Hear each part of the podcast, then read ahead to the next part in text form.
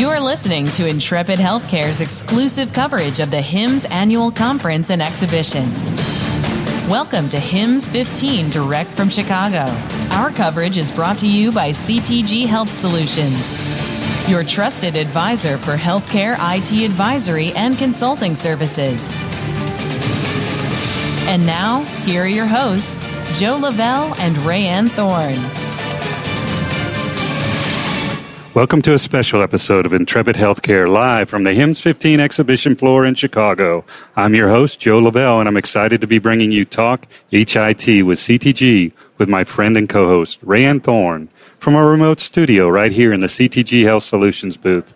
Rayanne, let's give a quick shout out to our sponsor, CTG Health Solutions. Absolutely, Joe. We are so excited to be continuing day two at HIMSS 15. Why CTG? Because experience matters. Results focused expertise from consultants and leadership averaging more than 15 years experience each. How can you say no to that? You can't. We're going to get right to it today. We're joined by Mark Hetz, the CIO of Asante Health System. Mark, welcome to the show. Thank you. All right. Before we get into our discussion, why don't you take a few seconds and tell the audience about you and your background? Uh, sure. I've been in uh, healthcare IT for 30 years now. Started with First Consulting Group back in the mid 80s and been at uh, Asante Health System for the last almost 21 years now as their CIO. Tell us a little about Asante Health System. So, we're a three hospital health system in Southern Oregon, headquartered in Medford, Oregon and we've got total about 550 beds. We've continued to grow. We acquired our most recent hospital about uh, a year and a half ago, and we are actually now expanding uh, virtually. We're bringing on uh, another hospital in the region onto Epic, and so we're doing the mergers and acquisition without the acquisition. Very good. and very challenging, I'm sure. It is. How apropos that we are hashtag close to epic. Absolutely. we love being hashtag close to epic.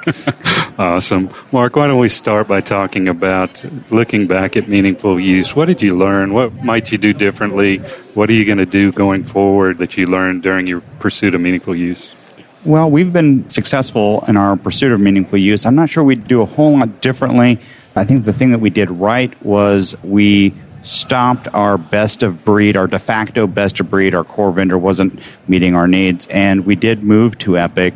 That really helped uh, ease the way. The other thing was we've sort of our Wayne Gretzky moment of skating to where the puck is going to be. Is we didn't when we moved to Epic, we didn't abandon our HIE strategy. And so we've got a community, we moved it from a health system centric HIE to a community based HIE that really positioned us well for meaningful use stage two. So we had all that connectivity in place as the interoperability requirements kicked in. That's outstanding. Maybe you could tell us a little about the HIE in your region. Sure. We started off as a, a Medicity customer. Actually, we were a Park City customer that then got acquired by Medicity.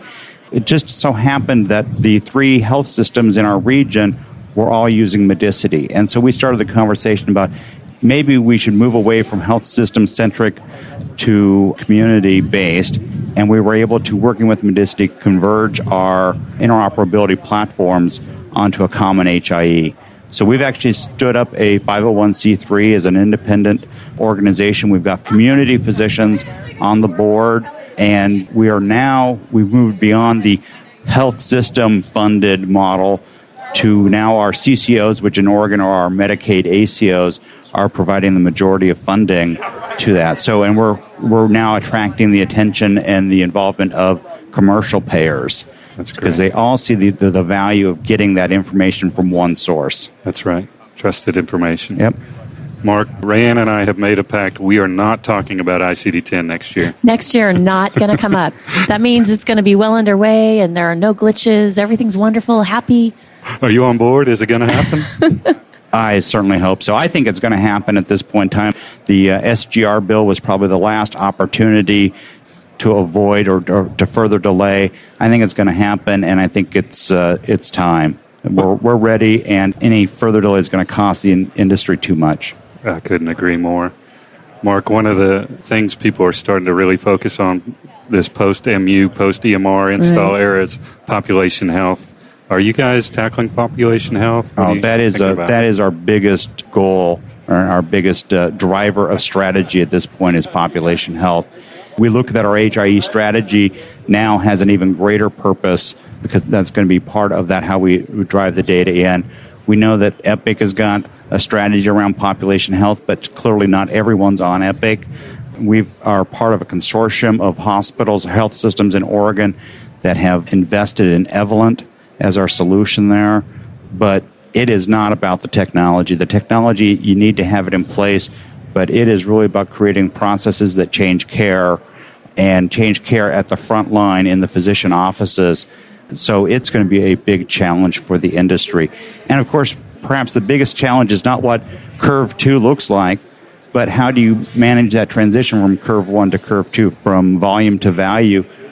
Because you are still getting funded, your economic engine is still around volume today. That's so you have right. to be careful not to destroy that in your pursuit of the future. That's right. The buzzword last year was big data. It seems like it's transitioning a little to predictive analytics. Do you have any projects or programs going on related to understanding your data and trying to make it help maybe more clinically? Well, I think both. What we are implementing the uh, Epic Data Warehouse. We're trying to bring in not just the clinical data, but that synthesis of clinical and financial cost data, patient satisfaction data. But if you look at also our population health is really about that predictive analytics. Where do you align your resources? And you have to use the data to know where best to position your clinical resources. What do you think about big data?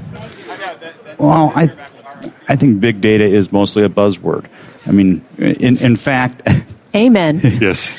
Joe and I are going to come to your church. yeah, big data for its own sake is somewhat pointless. I mean, what are you doing with it? What are you trying to do?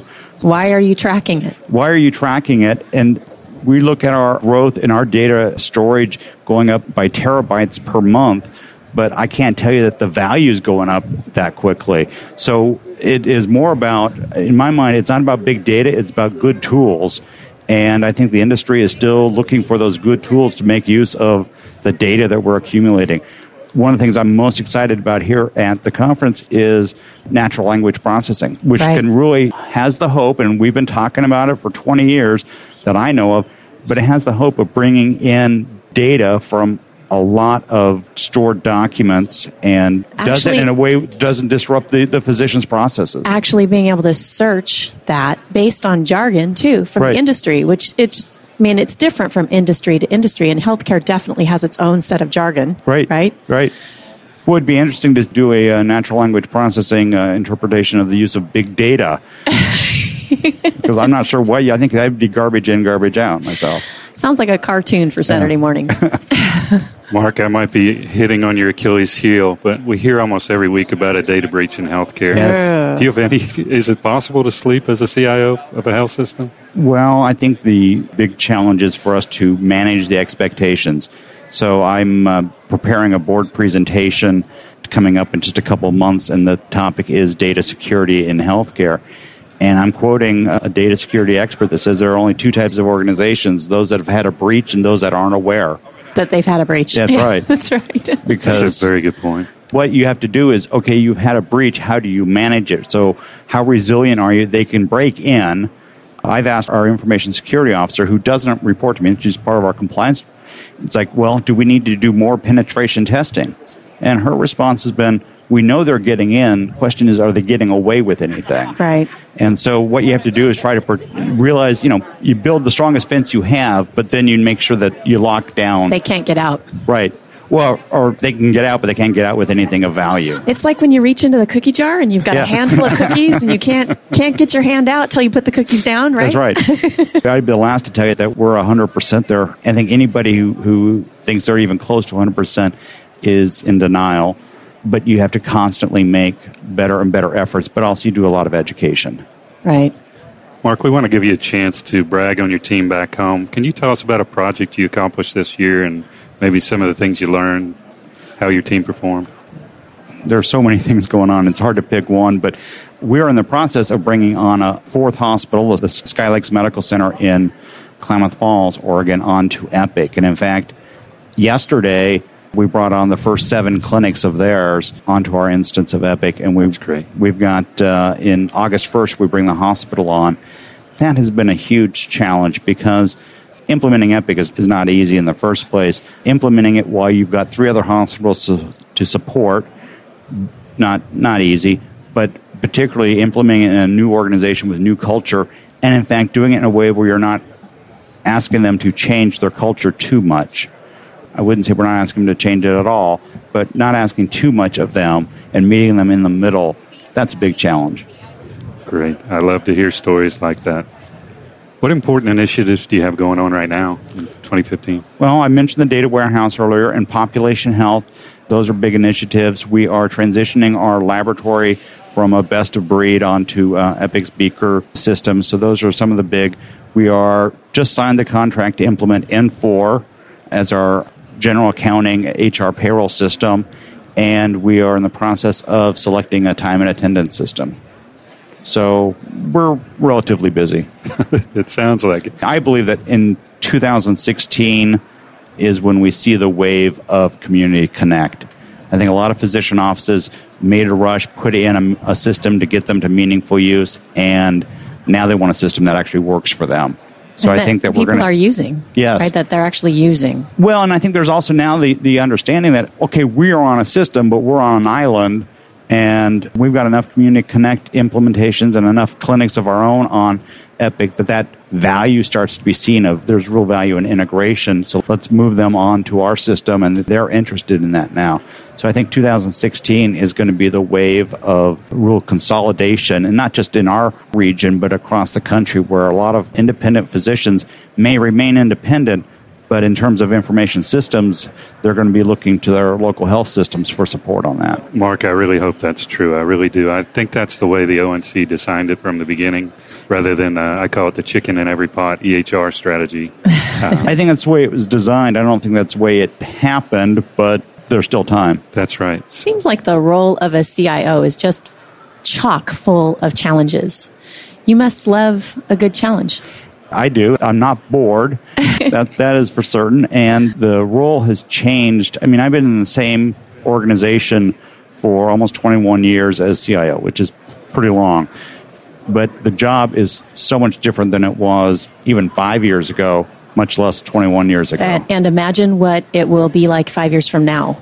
Exactly. And we're dealing with issues today that we never dreamed of. I can remember way back showing a doctor that they could get the lab results in their what we were calling their EMR right, at the time. Right. And they thought that was magic. And they said, you know, if you could just get us the PACS images, then that's all we'd ever need. Right. a data breach meant somebody broke into the basement. Yes. Right? yes. Somebody somebody stole the paper. Right. That's funny. Really funny. Well, Mark, what do you hope to accomplish here while you're in Chicago at HIMSS 15? Well, I've been busy in the last few years, so I haven't been to the HIMSS conference. So it's part about is getting reconnected, not just with the state of the industry, but also reconnected with a lot of friends and colleagues uh, in the industry. I'm very interested in la- natural language processing, and I hope that holds. So I've been having uh, plenty of uh, discussions around that, and just very interested in how, as an industry, we're getting better at quickly adopting new technologies as they come out rather than letting them languish in industry for a decade before healthcare notices them. Good deal. As our time runs short here, tell people how they can contact you and learn more about what you're doing at Asante Health System. Sure. Email's the best way, and I'm at mark.hetz at asante.org.